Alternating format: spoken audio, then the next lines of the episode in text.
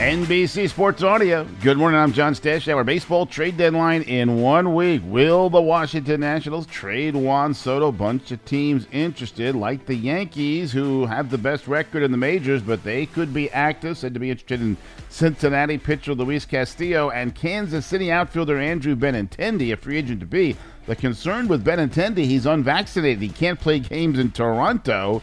And the Yankees have a bunch of games there, could conceivably play them in the postseason. The Cardinals play in Toronto tonight, and St. Louis will be without its top two hitters, Paul Goldschmidt, Nolan Arenado. Both are unvaxxed. Red Sox last night beat Cleveland 3 to 1. They end a five game losing streak where they had lost, where they had given up 67 runs. They avoid falling under 500, now one game over.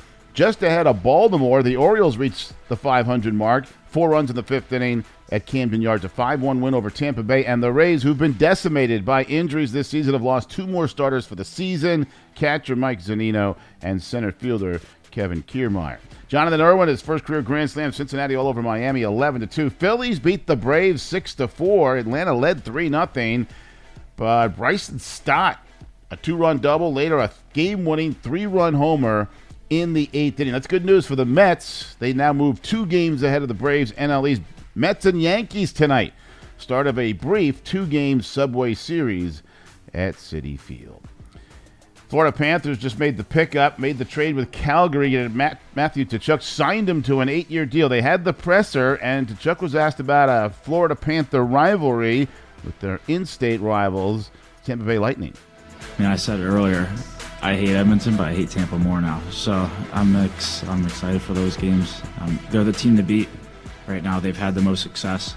Um, seems like you know for us we're gonna have to go through them at some point. So I'm really excited for that challenge. Um, playing them not as much as I'm gonna play them now. Um, they're a very good team. They play hard and they're a little bit built different now than they were. Let's call it a few years ago. So um, they're still a team to beat, and I'm sure we're going to have our, our hands full with them. They're, they've had the most success, and they know what it takes to win, and, and we're going to learn that.